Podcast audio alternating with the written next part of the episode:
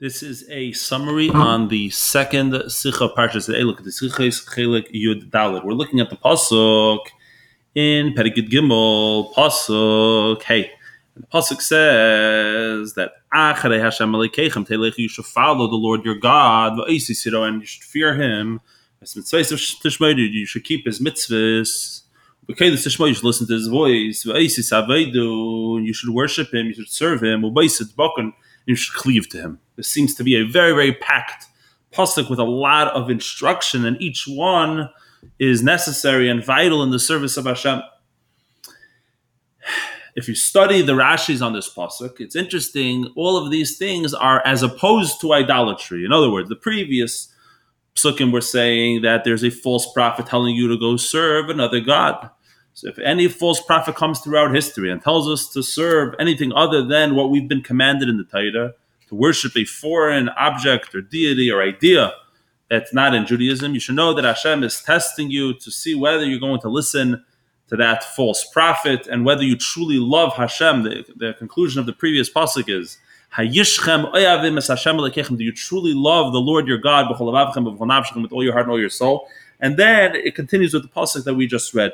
And Rashi goes through each item of the pasuk that it's coming to exclude the idolatry and rather the Torah of Moses.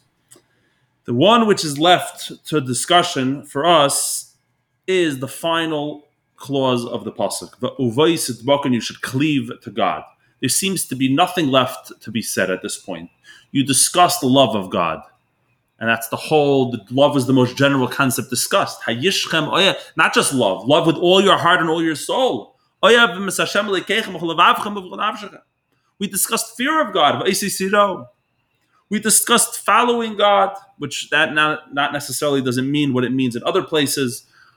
Rather, that's uh, that's actually a continuation of by idolatry. The, the the false prophet came and said, Let us go after other gods. So here it says, no, go after God. Fear God, keep all of his mitzvahs. So we already have all the commandments down pat. Listen to his voice, serve him, and that concludes the pasuk cleave to God. Cleave to God. What does that mean? What does those words mean? Now, this is actually not the first time in the Torah where we're having a commandment to cleave to God. If we go back to Parshas Va'eschanan and the end of the first Aliyah, we say it every we say it quite often actually in Shul, that Atem hadveikim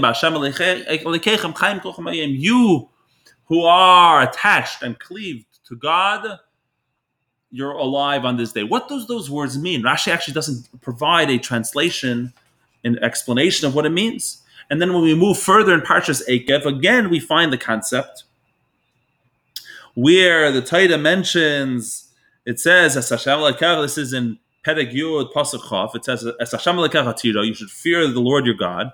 Savid, you should serve Him. And you should cleave to Him. And when you have these conditions, then you could swear in His name. Over there also, Rashi provides no explanation. What does it mean to cleave to God? So the fact that Rashi provides no explanation is because it's obvious what it means to, to cleave with God and to be one with God. Why is it obvious? Because we actually have the word had the word earlier in Chumash, and therefore we don't so easily forget that which we learned. And go back to the book of Genesis and Bereshis. It says that Dina was kidnapped by Shechem, and what happened? It says Vatidbak navshay bedina bas Yaakov. His soul, he he was he he cleaved to Dina, meaning uh, his soul, uh, emotionally. And the pasuk spells out what that means. And he loved the young girl. He loved Dina. In other words, what it means to be attached to someone is to be emotionally and psychologically attached. That's all it means. And now we see that clearly. And therefore, it requires no explanation. When Hashem says you should be attached to God, you should be you should cleave to God. You should be one with God. It means very simple. It, means you, it means that you should be obsessed with Hashem. It's not. It's not a difficult idea to wrap our brains around. But then, towards later on, in the end of Parshas Eikev, in Perek Yud Aleph Pasuk Chof Beis, it says, when you keep all this entire mitzvah that I'm commanding you today. What is the mitzvah? To love Hashem. And then the pasuk says spells out what does it mean to love Hashem. So it says to go in all his ways and to cleave to him. Over here, just to say that to cleave to him means to love him is very difficult because you're adding something new to the picture. You're defining the love. How does Ledovka define the love beyond saying love? That's a very important question. Now, going in his ways over there, Rashi says, is also an expression of love because the best way, the truest expression of love is when you copy the person that you love or the item that you love. And therefore, going God's way means following God's example. And just like God is kind and does all of the wonderful things that, that the prophets attribute to God, God's character, so to speak, so too you go in the way of God, we emulate Hashem. But then what does the Pasuk add in the end? Rashi would love to say that it means something to do directly with God, if we have a way to do that. But there's really nothing left over there for Rashi to say. So Rashi says something from our sages, which is that what it means to cleave to him is that the sages, the Torah scholars, those who are connected to the divine, the holy people among us, the tzaddikim, you should cleave to them you should love them. There's a concept of loving tzaddikim. There really is.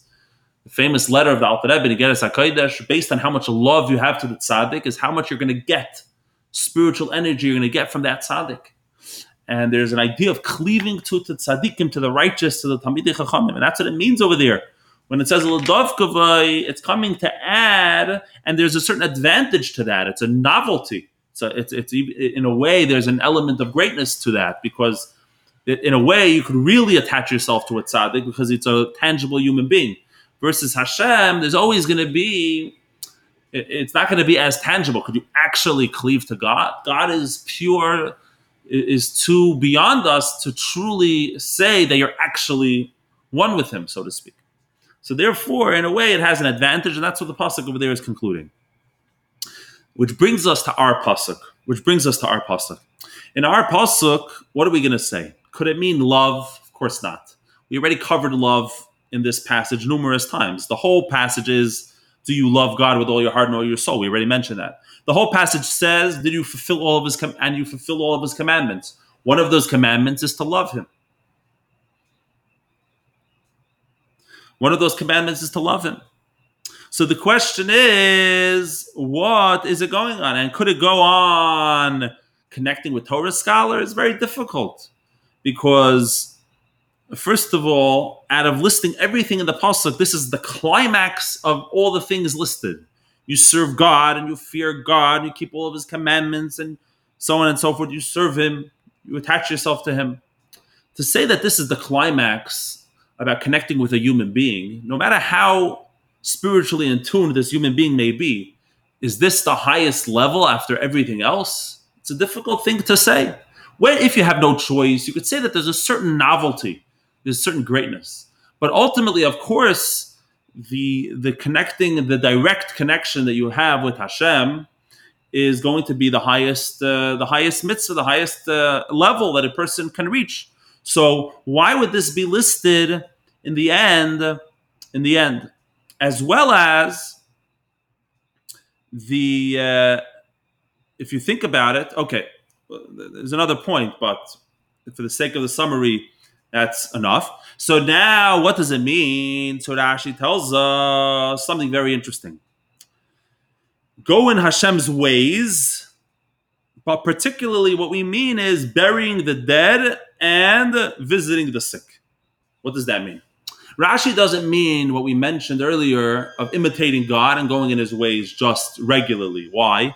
because that's already included in what we said in the pasuk. We said to keep all of his commandments. That's already a commandment that we know about.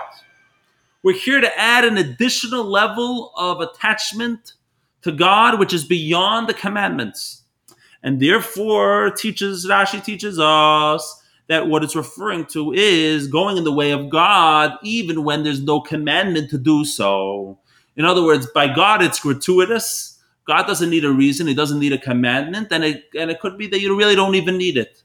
So too, we copy Hashem beyond any mitzvah, even when there's no mitzvah.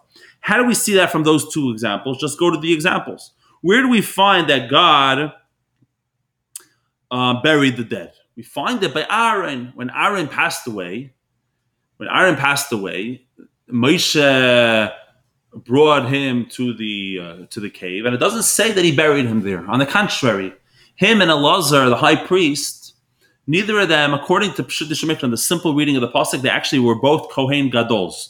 They were both high priests. Moshe became a high priest when he served in the Mishkan in the beginning, and he never lost that status. There's actually a debate in the Talmud about that. But from the simple reading of the text, if I'm just learning Chumash, why should I assume that he lost it never it never says anywhere that he was stripped of that level. And Elazar was just appointed the Kohen Gadol. And what did we learn explicitly? A commandment about a Kohen Gadol not to become impure, even for one's relatives, even for one's father or brother. So they couldn't have contaminated themselves with their brother to bury him. And it says the Jewish people didn't believe them that he was dead. And Hashem had to give them a sign that he was dead. So then who buried Aaron? when they came back to the people, clearly it was Hashem himself who buried Aaron. Now, Aaron clearly did not need God himself to do it because the Jewish people were willing and able and, and, and they loved Aaron. They were willing to bury Aaron. What do we see? You get involved. Hashem does this gratuitously. gratuitously. He did it just be, just to just to show honor, just to do this. So too we, even when it's not needed, we do it, and that's what it means to go in the way of Hashem. And the other example is visiting the visiting the uh, the sick, which is when Hashem visited Avram after getting a bris. Over there as well, it was gratuitous because it was not necessary for him to visit him. He was uh, he was perfectly. Uh, there were so many people who loved Aaron. He was a big person in the world, and many people wanted to visit him. And the fact that Hashem visited him was beyond the letter of the law, which is which what, what it represents for a Jew is doing um, this connection with Hashem beyond any mitzvahs. Okay, fine. The the Rebbe says a, an additional point, which is uh, which is actually fascinating. Um, that Rashi didn't just say these two things. Rashi said to do kindness, and these were the two examples that he gave. What does Rashi mean? So first of all, Rashi is not limiting it to these two objects. You could do other acts of kindness which are also going in the way of God, as long as they are gratuitous, as long as they're not a commandment, then it's do, fulfilling a specific commandment of going in the way of Hashem. There doesn't need to be a reason. You just Hashem's a giver, Hashem is loving. You just be loving beyond everything. So it doesn't just mean these two things, but these two things capture all the, the possible spectrums. That even if it's going to hurt you a little bit, it could hurt you for example, visiting the sick. The sick person could be sick and you could catch their illness. So that's already, a, there's an element of you being able to get hurt. And burying someone is a lot of, uh, uh, it takes a lot of effort. It costs, it could cost money, could cost time, could cost effort. So over there as well. So those two things teach you regarding everything else. For example, uh, visiting someone who's nichum aveilim, someone who passed, someone who passed away. That would teach you that, that, that of course is included as well. But what does Rashi, what's a real novelty that Rashi is teaching when he says that you do this act of kindness? Rashi is telling you something very interesting. That according to Maimonides, there's actually only one mitzvah in all these things. It's called love your fellow Jew as yourself. There's no specific commandment. According to other opinions, there's a specific biblical commandment to visit the poor, to visit the sick, I'm sorry. There's a biblical commandment to bury the dead, and so on and so forth. Rashi has a third opinion. Rashi says there's one biblical commandment, Gemilas Chasadim, but it's not included in loving your fellow Jew as yourself. It's it's a, your own unique commandment of going in God's ways. So all of these things, as long as it's not included in the mitzvah, it's just you going beyond the letter of the law. That is a specific commandment of going in Hashem's ways. And uh, the Rebbe concludes the Sikha by saying that this is the ultimate letter, level, even greater than fulfillment of the commandments, because you actually become one with God. When you're fulfilling a commandment, it means that you're a separate entity from Hashem who needs to be commanded. But over here, even though you're fulfilling a commandment of, of well, what is the commandment? The commandment is to become one with God. For you to express the divine, what does it mean that you go in God's ways, but you're expressing it by using this term of being be one with me? It means be my channel in this world be a conduit for the divine. Hashem is saying, you should be a reflection of me. And that's the ultimate level that a Jew can reach higher than all the other mitzvahs of the Torah, which is why the pasuk concludes "Ubay sidbakun."